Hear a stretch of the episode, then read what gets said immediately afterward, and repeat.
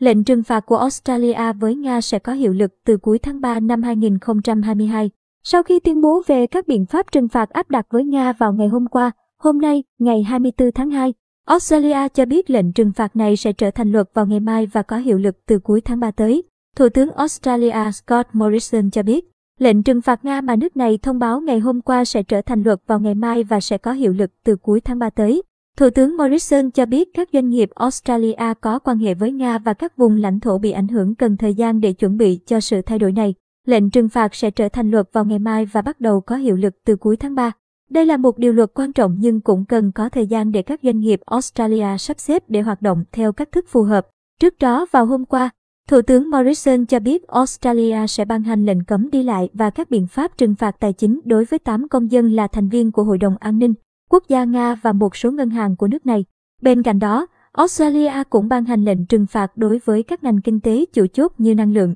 viễn thông, giao thông, dầu khí và khoáng sản ở hai vùng lãnh thổ Donetsk và Luhansk mà Nga vừa công nhận độc lập, phản ứng trước quyết định của Australia. Đại sứ quán Nga tại Australia cho biết Ukraine bắt nạt người dân sống ở hai khu vực Donetsk và Lugan đồng thời cáo buộc chính quyền Ukraine dọa thanh lọc sắc tộc. Đại sứ quán Nga tại Australia cũng cho rằng, bằng hành động của mình, Australia và các đối tác đang hỗ trợ và khuyến khích những kẻ bắt nạt tại Ukraine đồng thời khẳng định quyết định công nhận độc lập đối với hai vùng lãnh thổ đó. Donetsk và Lugan là không thể đảo ngược.